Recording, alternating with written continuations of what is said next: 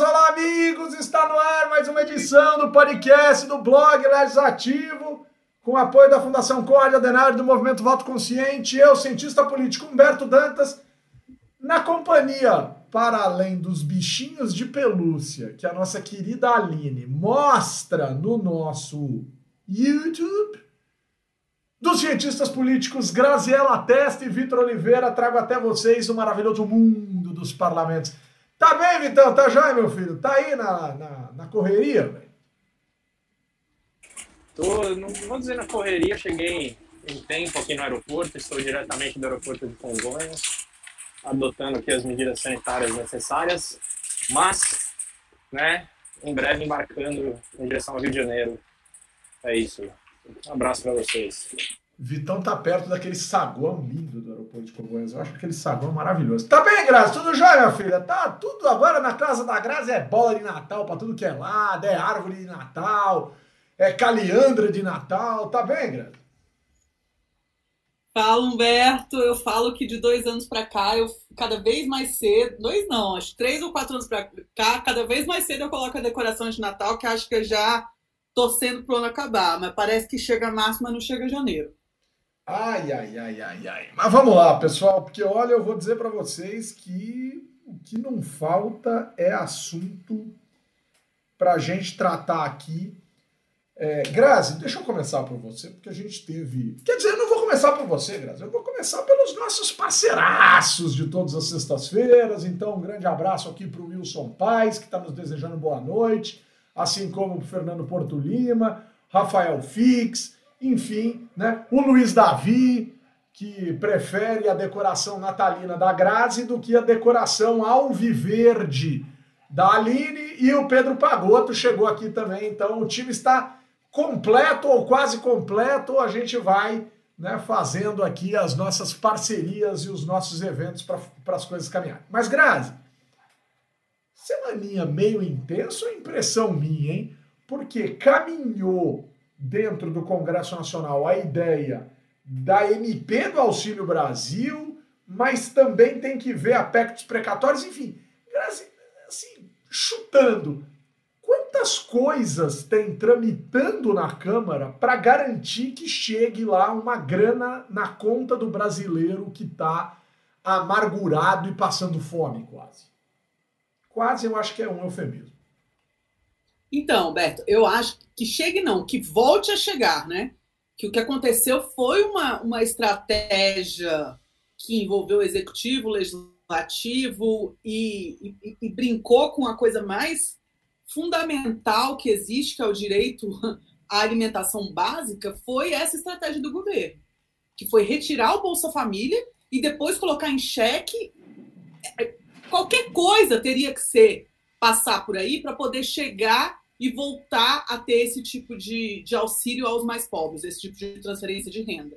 Então não é que não existe fonte para esse tipo de política pública, é que foi retirada uma política pública que já existia para se colocar, é, agora se coloca em jogo como se fosse obrigatório. Então é, é muito complicado, né? porque realmente foi bem sucedida a estratégia do governo. Não há nada que o Congresso possa fazer. É, por fim, vai acabar sendo aprovado o Auxílio Brasil e esse dinheiro vai ter que sair de algum lugar vai acabar saindo dos precatórios. E, quiçá, o governo federal ainda vai levar essa, essa, essa pecha de quem criou o Auxílio Brasil. Mas eu acho que não está fácil assim, não, viu? Eu acho que não está fácil chegar no, no, quase último ano de governo e, e, tentar colher frutos de uma, de uma gestão desastrosa como foi essa. Então, é, é uma me incomoda ver essa estratégia funcionando. Mas eu fico feliz que o governo só tomou pé e conseguiu fazer algo funcionar no penúltimo ano, né? Porque acho que teria sido muito mais desastroso se esse governo conseguisse é, fazer tudo que ele de fato queria ao longo dos, do, do período que governou até hoje. Desculpa, eu estou bem irritado essa semana com essa, com essa conversa. Não fique assim, Graça. Você está na companhia genial, generosa, brilhante de sua mãe, Graça. Sueli Testa está aqui conosco e como hoje não se formou maioria, eu apenas recitarei que a luz que me ilumina o caminho e me ajuda a seguir só pode ser Jesus. Então, um grande abraço à nossa querida Sueli Testa. Vitão, deixa eu te perguntar uma coisa, meu velho. Já que a gente está falando em governabilidade, porque a Graça falou, ó, o governo, se ele quisesse ter feito tudo que ele imaginava tal, a gente está falando de Auxílio Brasil, está falando de PEC dos precatórios. A PEC dos precatórios tem um apelido na sua tramitação no Congresso Nacional, que é PEC da reeleição. Eu não acho que seja só da reeleição do presidente, ou, ou que aumente a chance de reeleição do presidente, mas também é negociada pela reeleição de diversos parlamentares. E em meio a tudo isso, a gente tinha um tal orçamento secreto. Orçamento secreto é e, orçamento secreto este que o STF foi lá e falou: pode parar que não é assim. E aí fica a dúvida: não pode ser assim daqui para diante, ou para trás, tudo que foi divulgado teria que ser, tudo que foi pago teria que ser melhor apresentado e mais transparente. E aqui a gente tem uma guerra que nitidamente se tornou mais ácida essa semana, com o judiciário dizendo tem que ser mais transparente e o legislativo dizendo é, puxa vida, será que não dá para ser daqui para frente? E aí, Vitão, como é que fica essa situação? É o famoso quem tem cotovelo tem medo? É, para ficar no C da anatomia, né? É, não sei se é exatamente cotovelo, mas enfim, eu, eu acho que é, a gente começa a entrar, né, tem muita canelada institucional aí envolvendo o judiciário, o legislativo e o executivo, né, e quando a gente tem uma interferência tão severa, assim, né, no, como por exemplo o judiciário determinando que o orçamento pode, o que pode ou não pode do orçamento, é, pô, é uma interferência muito grande né, do judiciário. Ainda que eu acredite, nesse caso, justificada. Mas é, é, é a desculpa perfeita para o descumprimento de decisão judicial.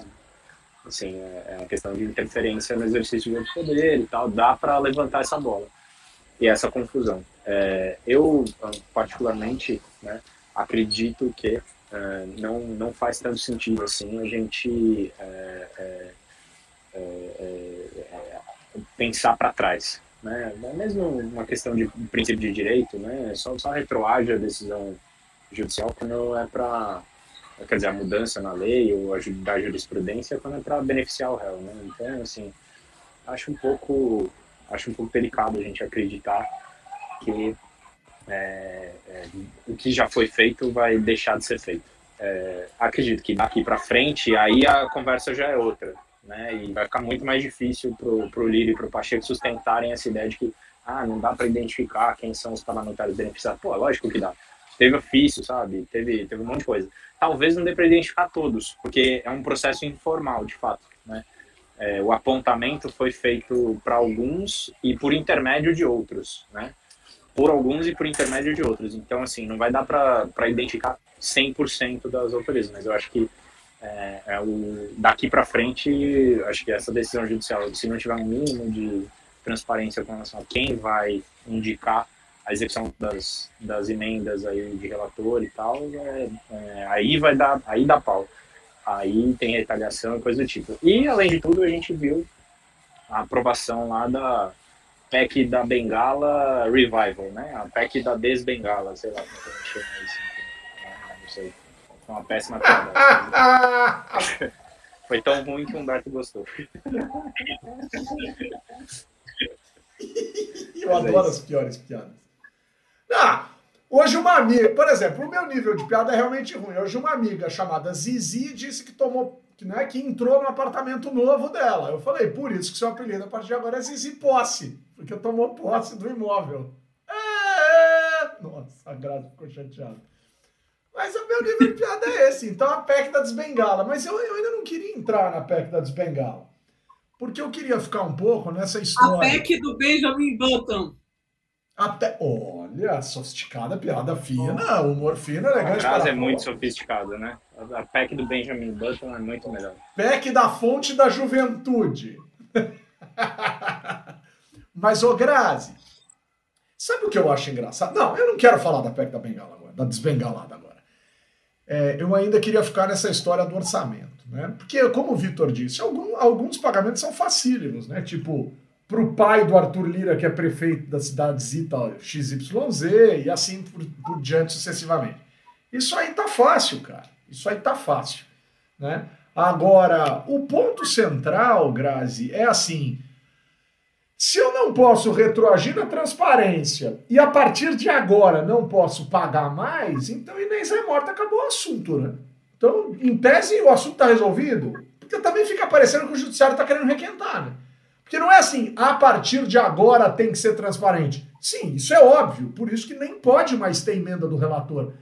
Não se disse tem que ser transparente este tipo de emenda. O que eu entendi que o STF disse é não pode existir esse tipo de emenda por falta de transparência. Volta para o tipo anterior, inventa um tipo novo. Essa era a discussão. Agora, o curioso dessa história toda é que o Lira, todo mundo sempre soube que estava enfiado, Grazi, até a última unha do dedinho ou até o último fio de cabelo. Eu não posso falar muito disso, mas ele pode porque ele é cabeludo.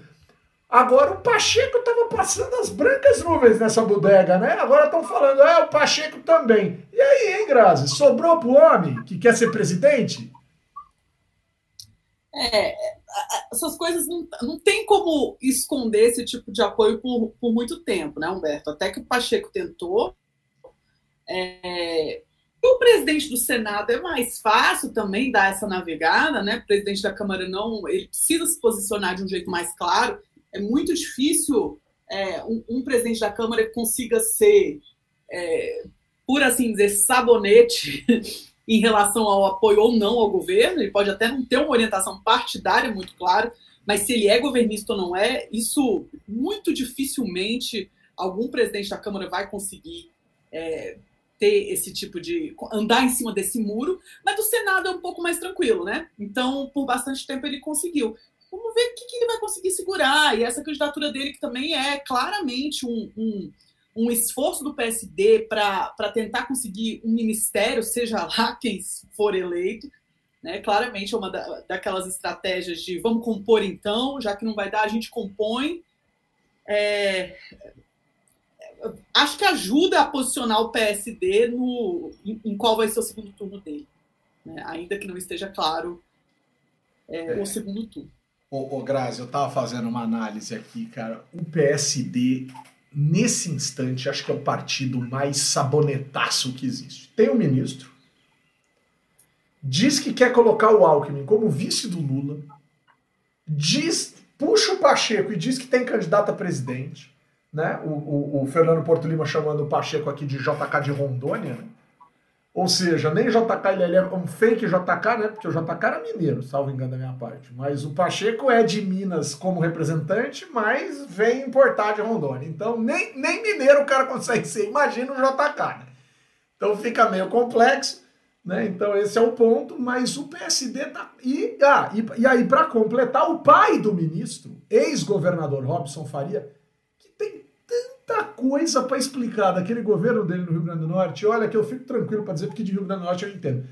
Tanta sacanagem que ele tem que explicar, e ele nem conseguiu se reeleger, que ele disse essa semana que o PSD no Rio Grande do Norte apoia a reeleição do Bolsonaro. Então, olha a sabonetagem do PSD, cara. É. Eu acho que o melhor do que sabonete, Humberto, eles são um peixe, né? Porque tá, no lançamento da pré-candidatura, eles ficavam tocando a musiquinha do JK, né? Como pode um peixe vivo viver fora d'água fria? Então eles são, eles estão dizendo que vieram, né? Eles são um peixe, eles estão fazendo o que podem para escorregar. E é um peixe meio siri, né? Porque fica andando de lado assim também, né? Então é tudo, é a dança do siri tocando peixe vivo fora de água fria. É... Pessoal, Wilson Paz conseguiu assistir a gente, tá aqui desejando boa noite, dizendo que a gente tem a mais bela das belezas, que é intelectual. Eu não sei se isso é um elogio ou se é um consolo, né? Mas tudo bem, né? Eu falo por, por mim, eu, eu, já passei da fase de autoafirmação. O Gilvan dizendo que conseguiu pegar ao vivo. Pegou ao vivo, tá aqui com a gente, tá todo mundo feliz e a gente vai seguindo. Agora, Vitão, vamos lá, Vitão.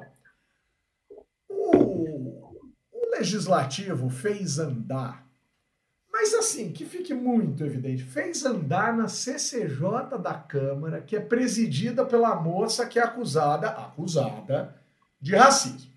Não é um mérito assim de tipo, ah, definiu. Eles querem retroagir na PEC da Bengala. Vamos primeiro explicar. Aquela PEC que mudou o teto de aposentadoria por idade daqueles servidores públicos que param por idade. Por exemplo, ministros do STF. Por que isso aconteceu à época? Narrativa bonitinha, porque a expectativa do brasileiro aumentou e porque a reforma da Previdência vai acontecer. Na real, porque se o PT se mantivesse no poder a partir de 2019, o PT provavelmente em pouco, em pouco tempo não, porque o PT fecharia o STF. Todos os 11 do STF indicados em governos do Partido dos Trabalhadores. Aí deu meio que um barata voa, um espanta qualquer coisa, né? se bem que o Alexandre Moraes indicação do Temer, e aí resolveram elevar de 70 para 75. Como as pessoas no parlamento brasileiro acham que Constituição se escreve a lápis, e isso é um absurdo, querem agora baixar de 75 para 70 para o Bolsonaro indicar mais dois. Mas aí fica a pergunta para você, Vitão, como analista, e para a senhora Bia como casuísta. Se ano que vem o Lula ganhar a eleição, a senhora mantém sua posição sobre a PEC da Bengala ou aí de tanto apagar a gente rasga a Constituição? Senhora Bia Vai, Vitão. Agora é uma análise consistente, coerente. Então, Cara, esse, esse ódio que eu tenho. Acho, é, então, é, eu acho, mas eu acho que é um pouco mais do que simplesmente a Bia Kisses é, fazendo alguma coisa, sabe? Assim, acho que é tem aí, na verdade, o Lira por trás disso. E. tá muito engraçado gravar isso do aeroporto.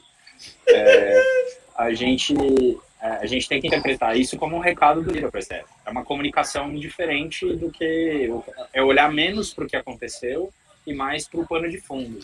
É o Lira ameaçando o Supremo, dizendo: olha, se vocês não, não, não, não chegarem no meio termo nessa questão do orçamento, a gente vai levar isso adiante entendeu? Agora está preparado para uma, uma comissão especial e plenário, entendeu? E, e, é um pouco isso, eu acho. E é menos a questão do próximo e muito mais a questão do atual. Né? Isso daí faria o Bolsonaro indicar, se não me engano, mais dois ministros até o fim desse mandato dele, né? Mesmo falando da reeleição. Então, eu acho que é uma linguagem que tem que ser lida nesses termos. É uma comunicação institucional com um recadinho ali um bilhetinho, né? o Lira passando seu bilhetinho para os ministros Supremo. É, mas o Lira, cara, ele, o, o bilhete do Lira é, é, bilhete escrito a caneta, a caneta de retroprojetor, sabe, cara? A tinta borra pro outro lado, fica muito grande na, no bilhetinho. O, o Lira é muito grosseiro no jeito de fazer política dele. Aí ele, sem sofisticação, ele vai até muitos lugares que ele quer, mas não é em todo lugar que ele entra, cara. O, o, o, Lira faz política truculenta. O Lira é pouco inteligente em termos políticos. Ele é muito truculento. E aí ele consegue coisas que as pessoas imaginam que seja por inteligência. Não é por inteligência, é por força. Isso aí que o Lira quer é muito sofisticado para ele conseguir com a truculência que ele utiliza. E aí já veio o recado do Senado dizendo isso aqui no Senado não prospera. Não é tão simples quanto parece. Claro que, sei lá, também pode acontecer, né? Mas Ô, Grade, você sabe que dos ministros que, que, que, que seriam remanejados, é, Rosa Weber já está aí indo para os 73. Passa longe de parecer 73, hein? A Rosa Weber é uma senhora muito elegante do ponto de vista de, aparent, de aparentar idade, assim, né? Bacana. A, a, base de comparação também ele favorece, né? Convenhamos, os, os ministros que estão ao lado dela ajudam, né? Ah, Vitão, eu acho o. Não, não acho nada de nada. Quem? Não, ninguém, velho. Ninguém ali é bonitinho, velho. O Lex Luthor é bonitinho porque ele tem um penteado parecido com o meu, velho. O Faquin também tem um penteado parecido com o meu. Vamos lá. Você Diga. sabe, Humberto, que eu estava vendo uma coisa essa semana a respeito de etarismo, né? Com esse preconceito de idade que tem. Ageísmo. Sobretudo com relação às mulheres. É, é porque em inglês é, é, é ageism. E aí, age, trans, é, em português seria etário, né? Por isso que é etarismo que eu conhecia a expressão, mas eu não sei se. Because I am sophisticated, understand? I am sophisticated. Let it translate, will. will, will mas eu estava vendo uma coisa muito interessante. que mesmo esses comentários que às vezes a gente tem a impressão de serem comentários elogiosos, nossa, não aparenta idade, é, a ideia de você falar que alguém não aparentar idade ser um elogio já é a ideia de que idade é uma coisa intrinsecamente ruim, né? E eu achei muito curioso, porque é mais um desses elogios que a gente faz achando que é uma grande, é, uma coisa boa, mas que pode não ser tão legal para quem é, para quem está nesse momento. E a respeito especificamente da PEC, Humberto, a impressão que me dá é que é, esse tipo de mecanismo como ameaça é muito ruim, né? Do mesmo jeito que quando se aprovou a reeleição, deveria ser para o mandato seguinte, não para o mandato corrente. Né? Então, se, se existe uma questão para mudar a idade máxima de aposentadoria, que faça para valer daqui 5, 10 anos, como se faz normalmente com reforma política, para não ter em vista casuísmo e fazer uma, um, tomar uma decisão que não é geral, que é para esse momento. Né? Ô, Grazi, a primeira coisa que eu tenho a dizer para você: se todas as pessoas que fizessem críticas construtivas e mais do que construtivas, instrutivas, fizessem, eu estou falando sério, não estou zoando não, com a sua elegância, o mundo seria tão mais generoso, tão mais simpático, né? Então achei muito legal, Grazi. Achei bacana mesmo. Você falou, ah, cara, esse negócio do, do etarismo tal, até mesmo quando parece um elogio, não é. E a gente acabou de fazer um elogio que a gente imaginou que fosse um elogio, não é um elogio. Mas você foi de uma elegância, Grazi, de uma elegância. Você realmente é elegante demais, Grazi. Você é elegante demais. Eu não sei mais se eu tenho roupa para fazer esse podcast ao seu lado. De tão elegante que você é. Colares eu não tenho. Mas agora eu fico me perguntando se eu tenho nível para acompanhá-la. Você é uma mulher muito elegante na forma de observar as suas questões absolutamente fundamentais.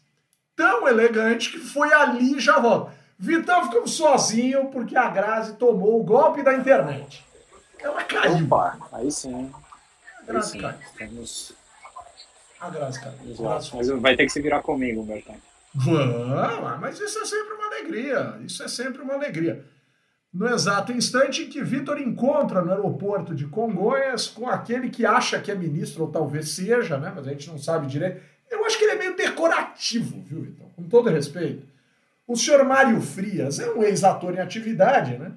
É, mas ele é muito fraco, ele é muito bobo, cara. Ele é muito bobo. Ele é do time que gosta de ficar fazendo oba-oba ideológico do lado do governo, talvez frustrado com os papéis que teve na vida, enfim, sei lá. Né? Ou, ou acredita nisso tudo mesmo. Vale acreditar, não tem problema nenhum. Ele é livre para acreditar no que ele quiser, né? E vamos que vamos. É, algum, alguma observação a respeito da peça, então? Ou é melhor deixar quieto? É, não, não, até me faltava bem low profile aqui, não vou nem, não posso nem criticar nesse momento. Que bom, que bom.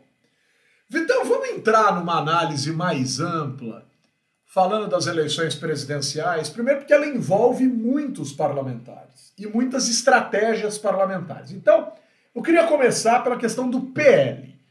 Porque o PL veio, foi e veio de novo para o mundo do Bolsonaro. Né? Então, esse é um primeiro ponto que deve ser destacado.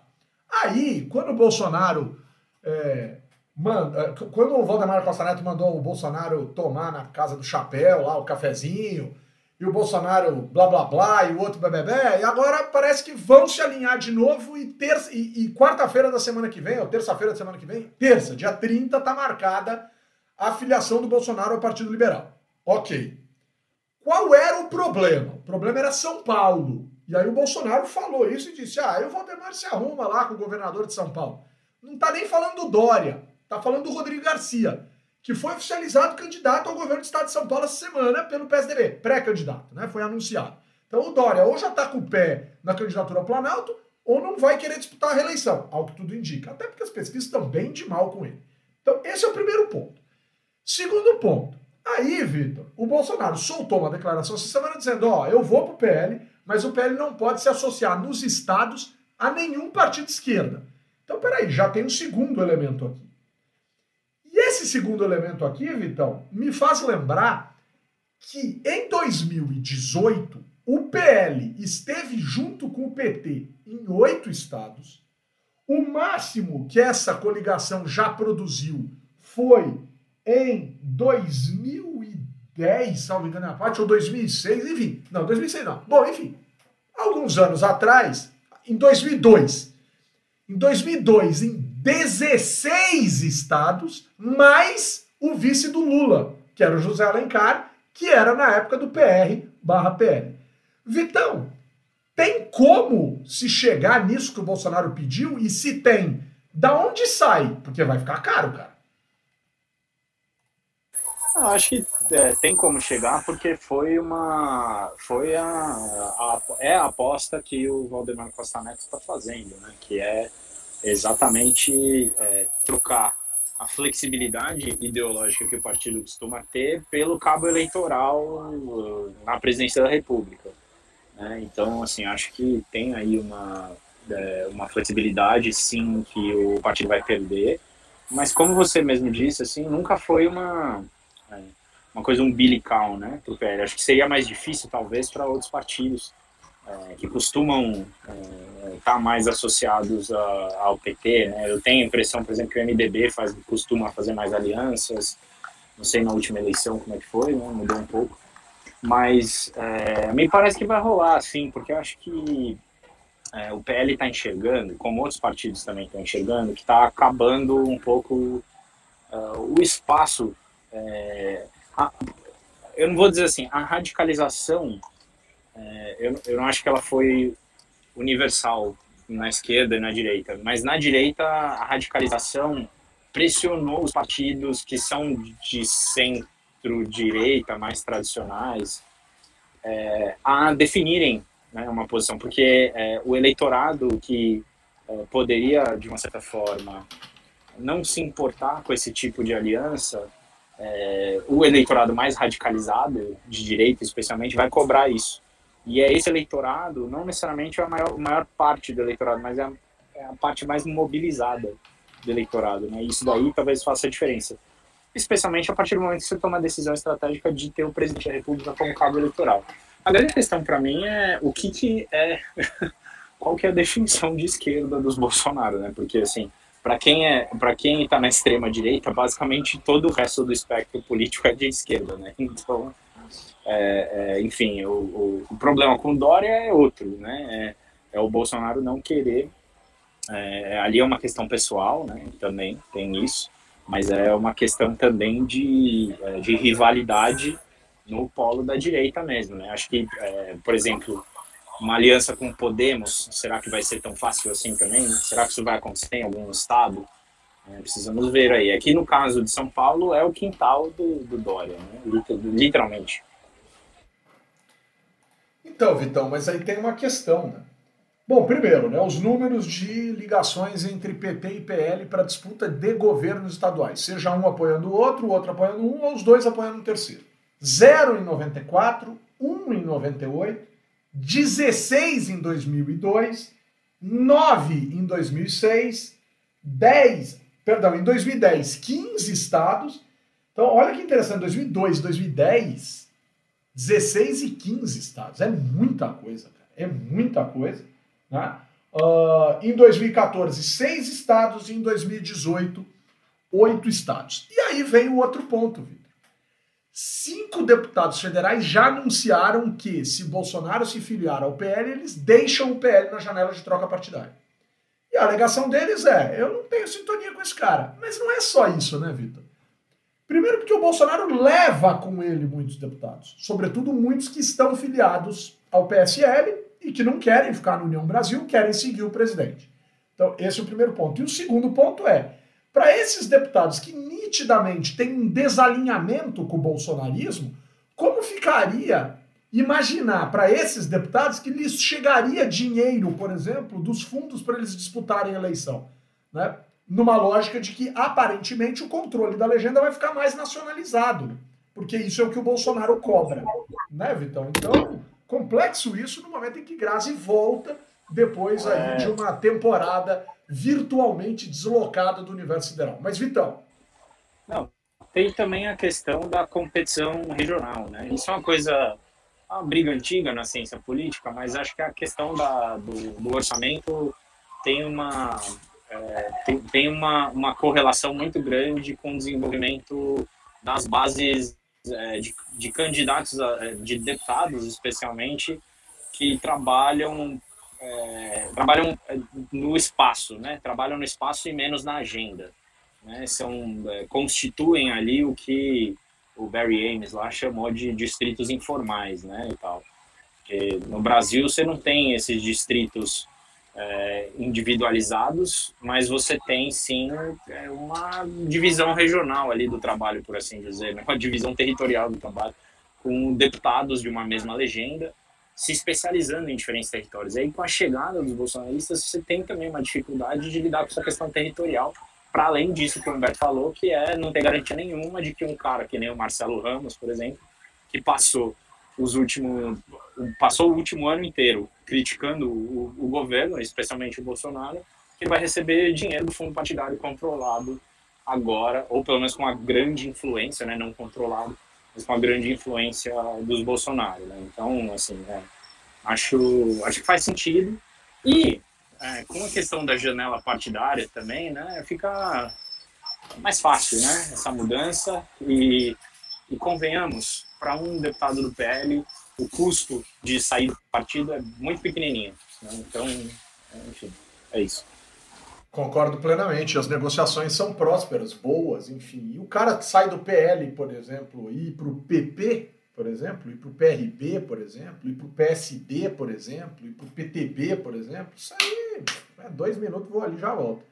Então, né, talvez uma mudança mais radical, tal, se é que existe radicalidade em alguma mudança de algum partido político, mas aparentemente é, é por aí mesmo que a banda toca. Ô Grazi, ô Grazi, na sua casa, quando você era criança, Grazi, quando você era criança, você tinha três em um, Grazi?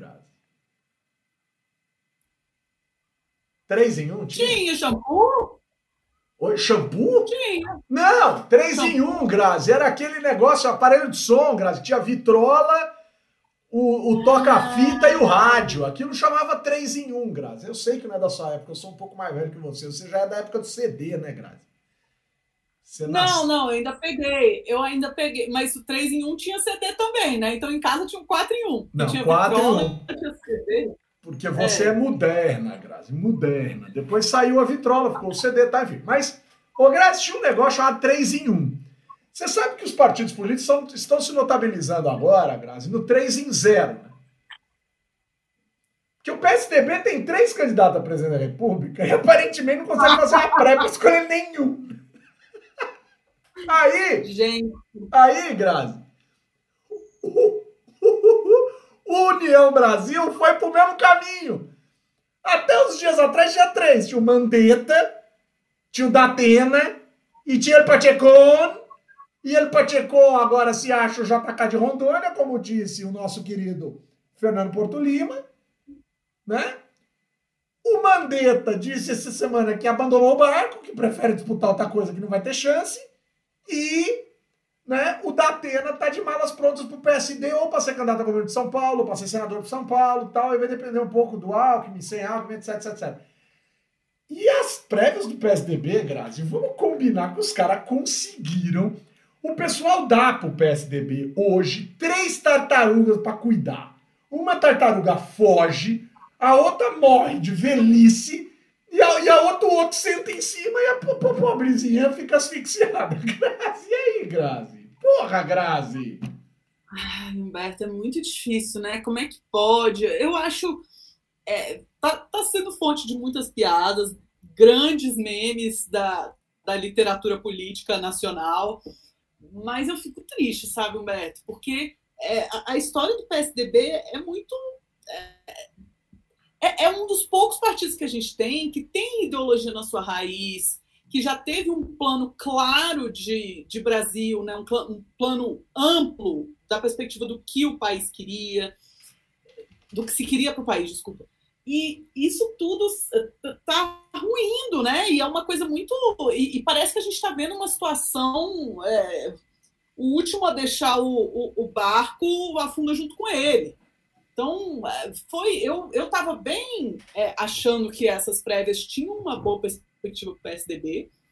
É, talvez eles tenham dado um passo maior do que a perna, ou tenham feito uma escolha técnica ruim. A gente, a gente vai demorar um pouco para a gente descobrir qual foi o, o problema do, do PSDB. E eu acho que para o sistema partidário em geral é ruim, porque eu acho que essa, essa é, isso acontecer no PSDB podia gerar uma, um, um, efeito cascata legal, assim, sendo extremamente otimista, quase quase poliana. Mas e, e isso seria bom, né? Porque podia ser já uma trilha de pensar em uma democracia interna dos partidos um pouco mais bem estabelecida. Mas ao que tudo indica, isso não vai partir dos partidos. Em algum momento isso vai ter que vir do Estado. É mais uma coisa que vai ter que vir do Estado. Eu há muito tempo estou falando que, é, que é, a gente tem um problema muito sério de falta de democracia interna dos partidos, mas ao mesmo tempo não é papel do Estado decidir o que, que os partidos devem ou não devem fazer, tem que respeitar a autonomia e tal. Mas eu estou chegando à conclusão que isso não vai acontecer nunca, né? Que a gente tem essa quase estou é, me debandando para o lado do Oliveira Viana, que eu sempre meto pau. Mas que se, se precisa vir do Estado, que venha do Estado então, mas é preciso que restabelecer um pouco do que a gente tinha de legitimidade dos partidos. Ô, Grazi, você sabe que eu vou te falar um negócio aqui, que claro, a gente vai discutir e tal, enfim, mas olha, dizer que, dizer que um partido.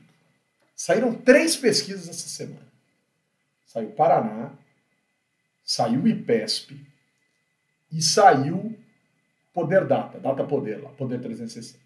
Três pesquisas.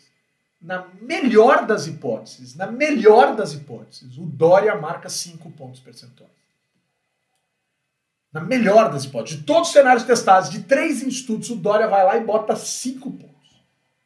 Acho que tem também uma aqui do Eduardo Leite, numa, numa coisa meio parecida com o Dória, etc, etc, etc. Ô Grazi, aí eu só posso dizer. É, o, o, o, no Data Poder, o Dória tem cinco pontos num cenário e o Eduardo Leite tem os mesmos cinco pontos no outro. Nas outras, o Dória está melhor que o Leite.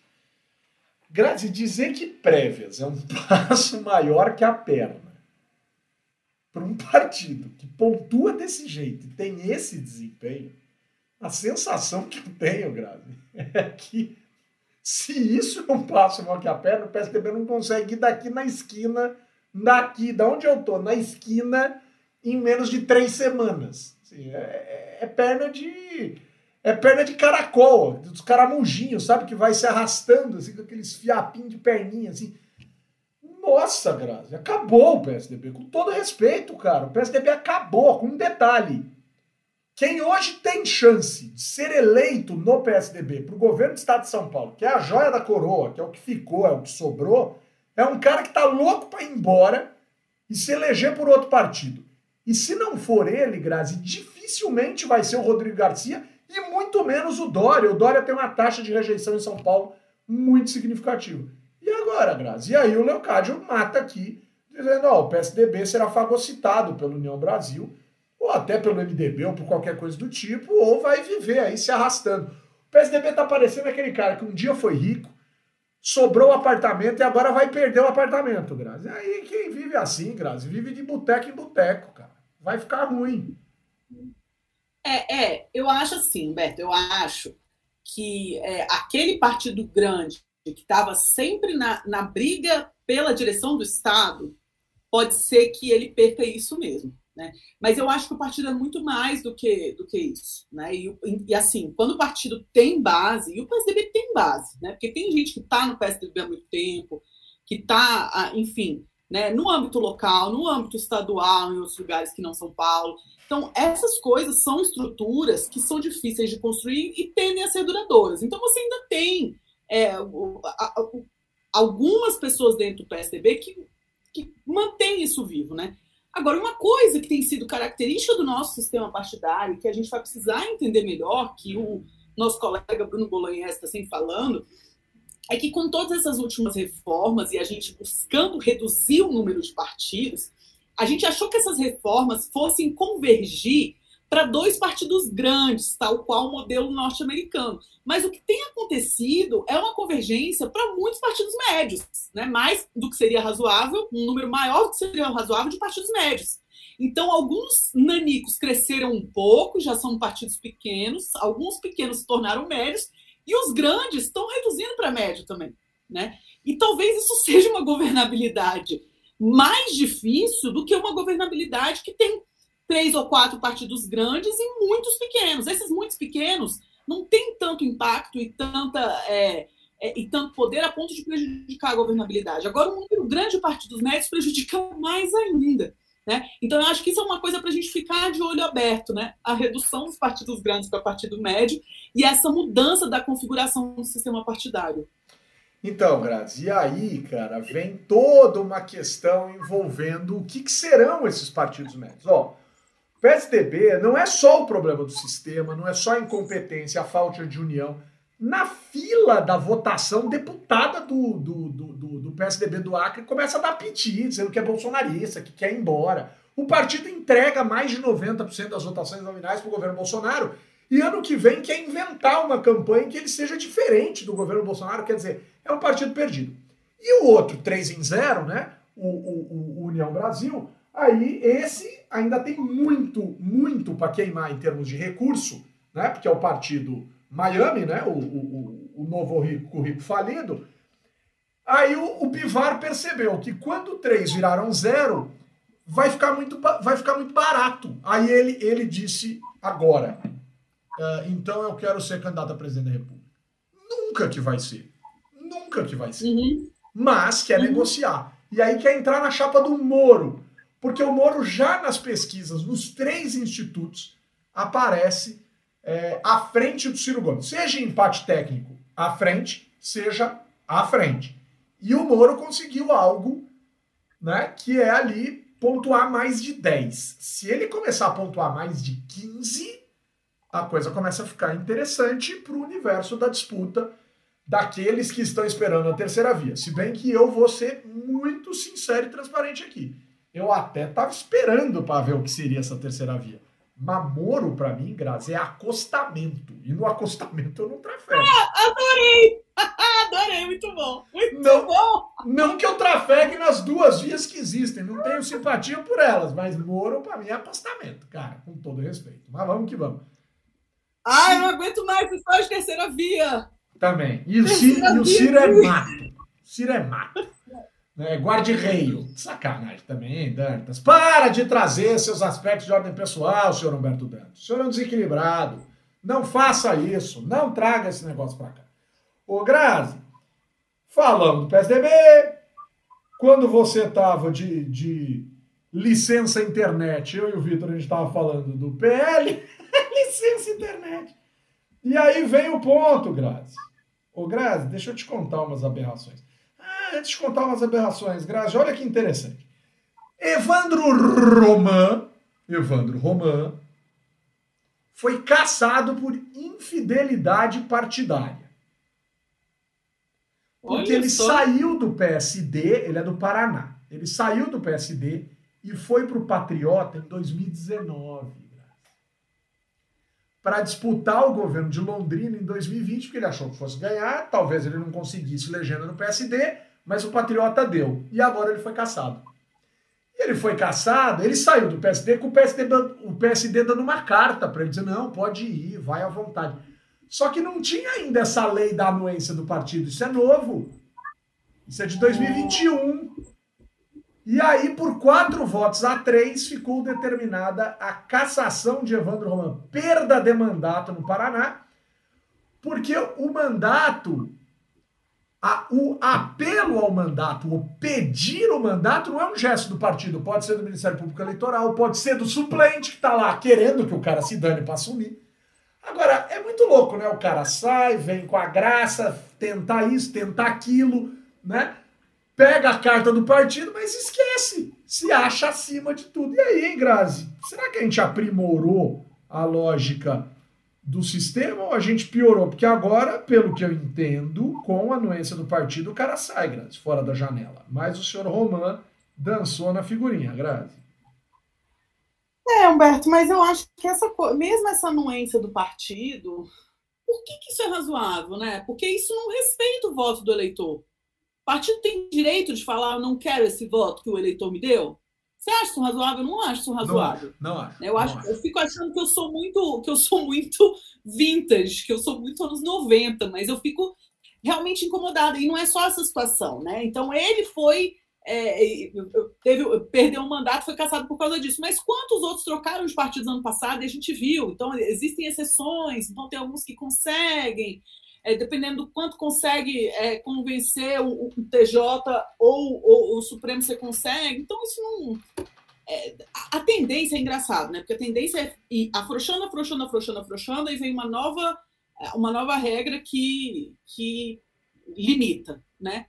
Mas isso tudo não vai ser vencido enquanto a gente não tiver uma estrutura partidária que tenha base ideológica, não tem jeito. Né? E isso é um drama que está muito difícil de resolver, e, e, a impressão que dá, é, olha eu, né, cientista político falando isso, é que a gente institucionalmente não está conseguindo fazer isso.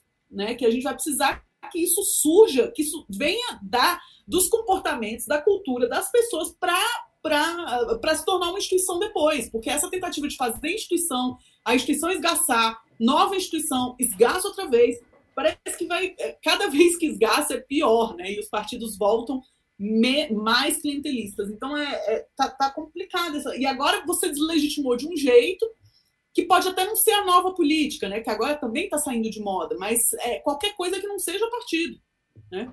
É, e, e, não, não entra nada no lugar. Não é que eu tenho um apego imediato ao partido político, mas eu não vejo nenhuma, nenhum agrupamento que tenha um fundamento é, lógico, claro e bom para o eleitor e para gerar previsibilidade em quem escolhe um candidato, eu não vejo nenhum grupo substituindo o partido nesse sentido. Né? Então, isso é, é, é complicado, porque a tendência é voltar para uma política personalista que a gente tem, é, que a gente, o Brasil entende muito bem e que não dá muito resultado. Ô, Grazi, vamos deixar um abração aqui para o Alessandro Passos, que está com a gente, também para o João, João Bodra, que entrou aqui com a gente muito feliz, e o Paulo Henrique Alves, feliz porque conseguiu uh, nos encontrar aqui ao vivo. Então, um grande abraço a todos estes, queridíssimos aqui conosco. E Grazi. Cri, cri. Cri, cri. Anoitece na savana. As microcâmeras do nosso programa flagram pequenos seres que vivem quase que de maneira imperceptível aos olhos daqueles que passeiam pelos safaris, pelas Land Rovers que cruzam safaris mostrando leões, rinocerontes, girafas. São pequenos insetos, são pequenos bichos, são aracnídeos. Alguns desses bichos são adeptos do que bizarramente poderíamos chamar aqui neste programa de canibalismo sexual, normalmente caracterizado pelo fato de que um dos dois envolvidos na lógica copular mastigam ou matam os seus parceiros. Falamos basicamente, por mais que possam existir alguns algumas controvérsias, das aranhas, da viúva negra, da abelha. E também falamos por vezes do louva-a-Deus. Ficaria como exceção os charrogos, são peixes, mas deixemos de lado. Grazi, tudo isso para dizer que Flor de Lis noiva, Grazi. Oh. Por que não tem um reality show nacional sobre oh. a Flor de Lis? A gente perde muito material é, drama, com potencial de dramaturgia nesse país, cara. Alexandre, ¿te gustan las fases de Graci? Las expresiones de Graci quando está a, a pensar acerca de las delas bobagens que Diogo. Olha, já me deram muito problema, viu, Alexandre? Que eu não consigo disfarçar. Bobagens em espanhol, Grazi. Bobagens. Sensacional. Ô, ô, ô, Grazi, ô, Grazi. Las, las bromas, las bromas. Ô, Grazi, a Flor de Lis ficou noiva, Grazi. A Flor de Lis ficou noiva. Do produtor lá de 25 anos. Olha só que legal. Ah, legal, bacana, quem sabe, aí sei lá também, não estou mais sabendo de nada, nada, nada, nada.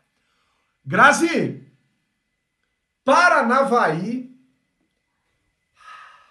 Legislativo, me ajuda a te ajudar, Grazi. Paranavaí, vereador caçado por questão de cota de gênero. Câmara Não, dos pera, eu vou te interromper aqui. Paranavaí é o nome de uma cidade? É. É o Havaí do Paraná? É, no Paraná? É, tem o É Porto o Havaí de do. Paraná? Não, Porto de Fantástico. Paranaguá, né? Porto de Paranaguá, perdão. Paranavaí, não sei onde é, hein, Grazi? A gente pode pesquisar aqui, agora eu me confundi. Gente! Paranavaí, Grazi. Ô, ignorância. É, no- é um município no Paraná.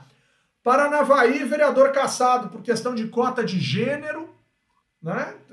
Burlaram a cota, dançaram na história. Ricardo Barros virou réu.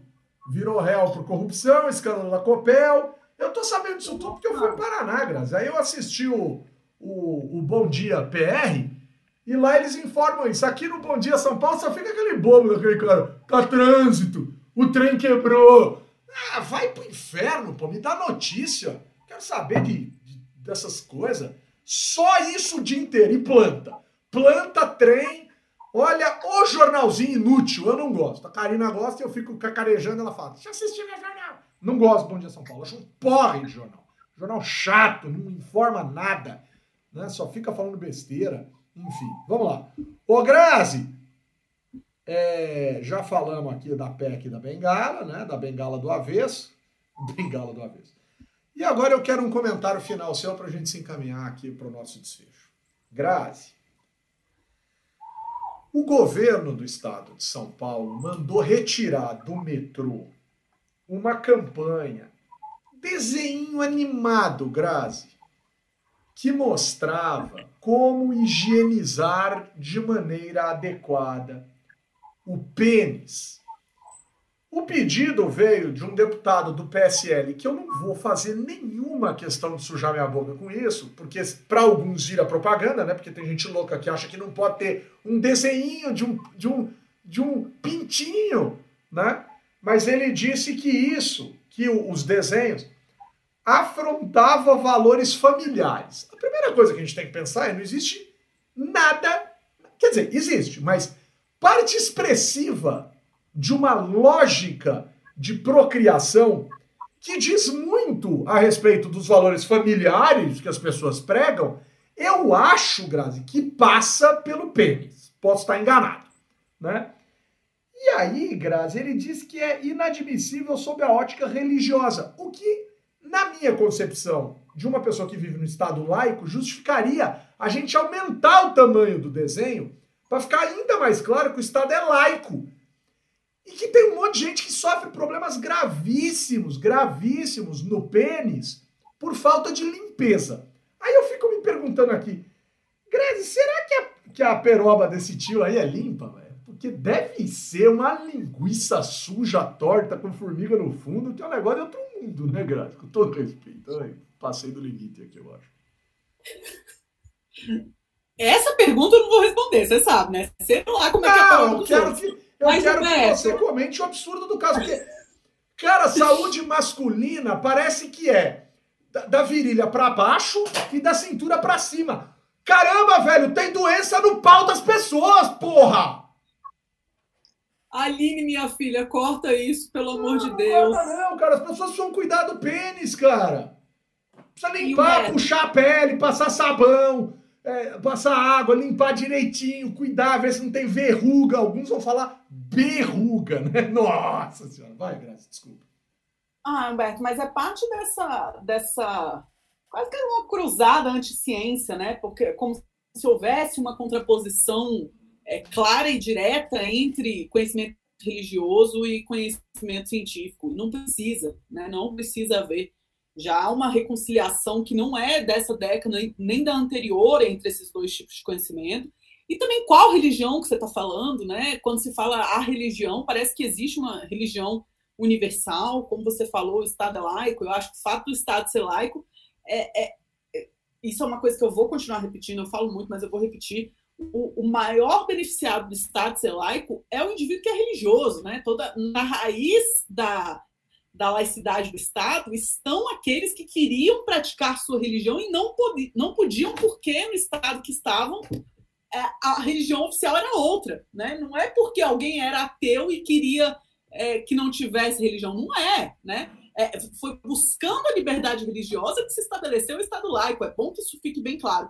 Mas isso não é uma coisa que ainda está muito bem definida no Brasil. E a gente tem uma população evangélica que vota muito voltada para o fato de ser evangélico, e que e aí a gente tem alguns representantes que são mal intencionados, que é muito mais fácil buscar nessas, nessas questões uma, uma projeção fácil e uma mídia muito limpa e muito frequente do que buscar o que realmente a sua população precisa, o que seus eleitores, é, é, o que, que prejudica a vida dos seus eleitores e eles, como parlamentares, poderiam mexer. Né? Então, sobretudo, há uma, uma, uma classe política que foi construída nesse, nesse contexto de representação meio torta e uma anticiência que prejudica a todos e a cada um. O pênis desse cara deve ser fedido, velho. Tá louco. O cara deve tirar a cueca, deve espantar a galera do lado quando tá fazendo xixi no mictório. Pessoal que está nos ouvindo, limpem o pênis. Aprendam a limpar o pênis. Pessoas que não possuem pênis, pergunte para eventualmente pessoas com as quais vocês andem, que, que têm esse, esse, órgão, pergunte se estão limpando direitinho a gente está brincando aqui em comemorar, mas, cara, é importante. O homem não aprende em lugar nenhum direito limpar a bodega do pirulito, velho.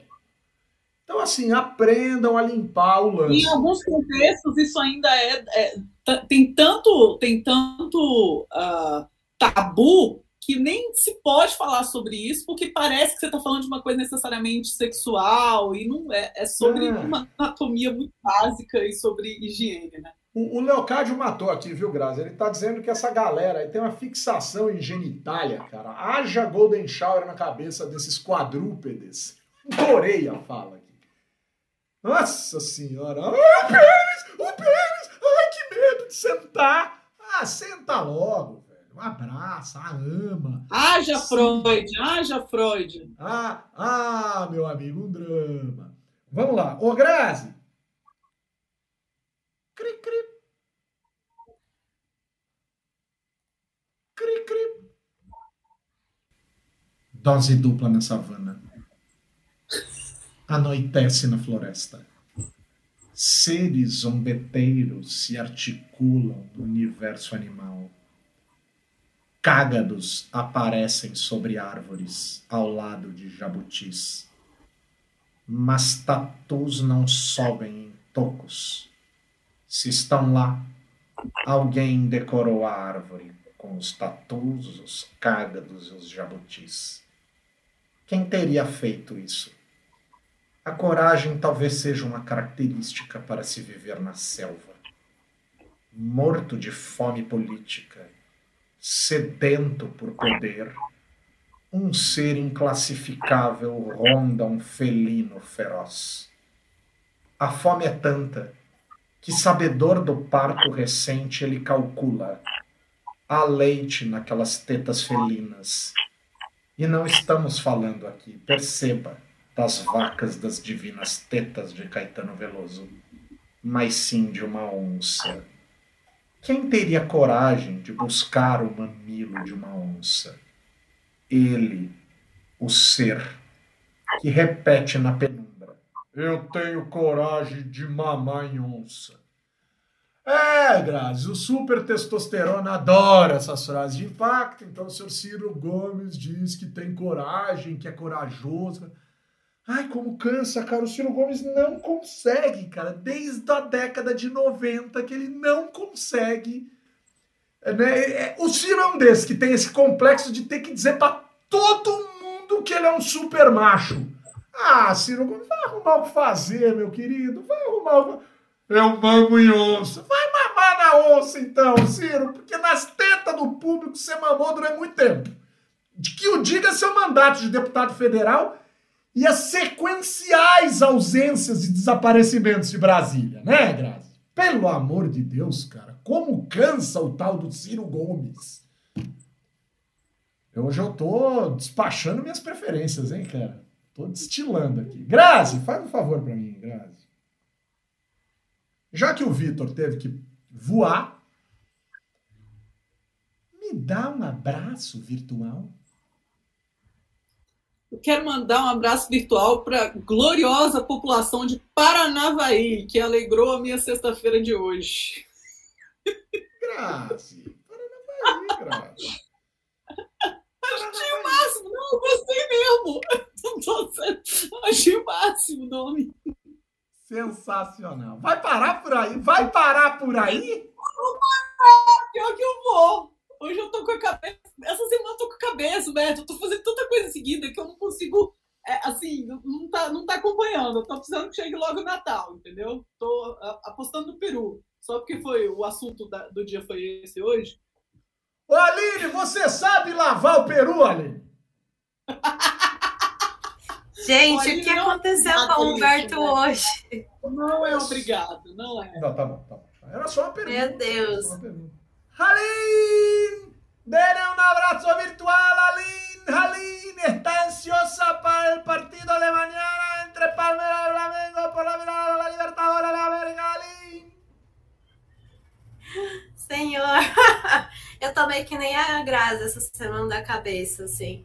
Mas eu vou deixar aqui é, um abraço virtual para duas pessoas que sempre escutam podcast e me mandam mensagem, que é o Jefferson Oliveira, lá da USP, e o Maicon Morano, que também sempre no, interage com a gente e manda também link da, das políticas municipais aí pelo Brasil. E para quem também está lá em Montevidéu, acompanhando as movimentações para o jogo de amanhã. Muito bom. Aline! Canta aí, Humberto. Palmeiras. Palmeiras. Espero que isso não dê azar, né? Aline Seco, resultado de amanhã. Vai. 2x1 um, Verdão. 2x1 um, Verdão. Grazi. Grazi, Grazi, hein? Gente, eu, eu, eu, vou, vou. Não vou opinar. Vou, vou fazer a Glória Pires.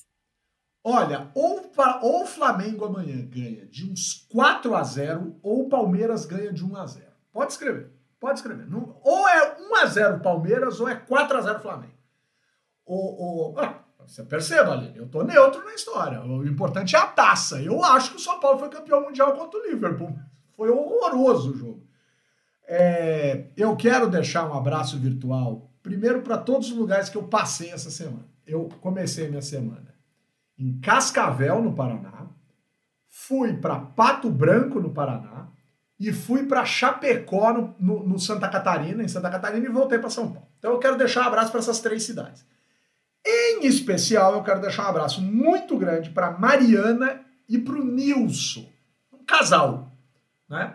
É, que eu conheci tomando uma cerveja artesanal, porque eu tô nessa fase, viu, Grazi? Eu tô tão carente de sociabilidade com esse raio, dessa pandemia, que eu fui tomar uma cerveja artesanal num bar em Pato Branco, a galera lá do Mestre Cervejeiro, Neto, Laércio, um grande abraço para eles, que eu fiz amizade com todo mundo, à distância, com cuidado, mas fiz amizade com todo mundo. E a Mariana trabalha na Câmara Municipal, então um grande abraço a Mariana e o Nilson, né, um casal. O Nilson, engraçadíssimo, se apresentou para mim como Nilson. E aí alguém chamou ele de Nilson. Ele falou Nilson. Eu falei, é Nilson ou Nilson? Ele falou, então, é Nilson. Mas como ninguém registra Nilson e acha que eu estou falando bobagem, eu já me apresento logo como Nilson. Então, um grande abraço para o Nilson e para Mariana. Casal muito legal, galera muito especial. E um beijo, olha só, Grazi, um beijo, um abraço para Maiana, lá da UDESC, que é aluna do nosso querido Daniel Pinheiro, que foi fugir da aula do Daniel vindo ouvir o podcast e aí, na semana passada, me pegou mandando abraço virtual pro Daniel. É o fantasma da docência, Grazi. Com o apoio da Fundação Code, Adenário do Movimento Voto Consciente, eu, cientista político Humberto Dantas, responsável por tudo aquilo que aqui digo e também pela limpeza do meu pirulito, coloco o ponto final em mais uma edição do podcast do blog Legislativo.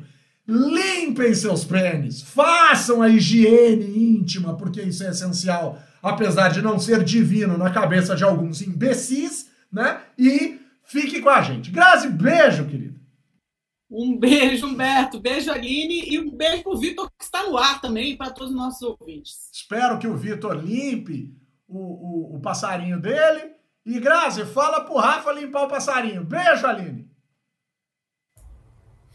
Beijo, Humberto. Beijo, Grazi. Beijo, Vitor. E beijo para todo mundo que nos acompanhou. Até semana que vem. A Grazi caiu no chão de tristeza, de rir. E Aline, ajuda o cavalinho do Palmeiras aí a limpar o, o pirulito do, do cavalinho. Pronto. Tem que ser normal, cara.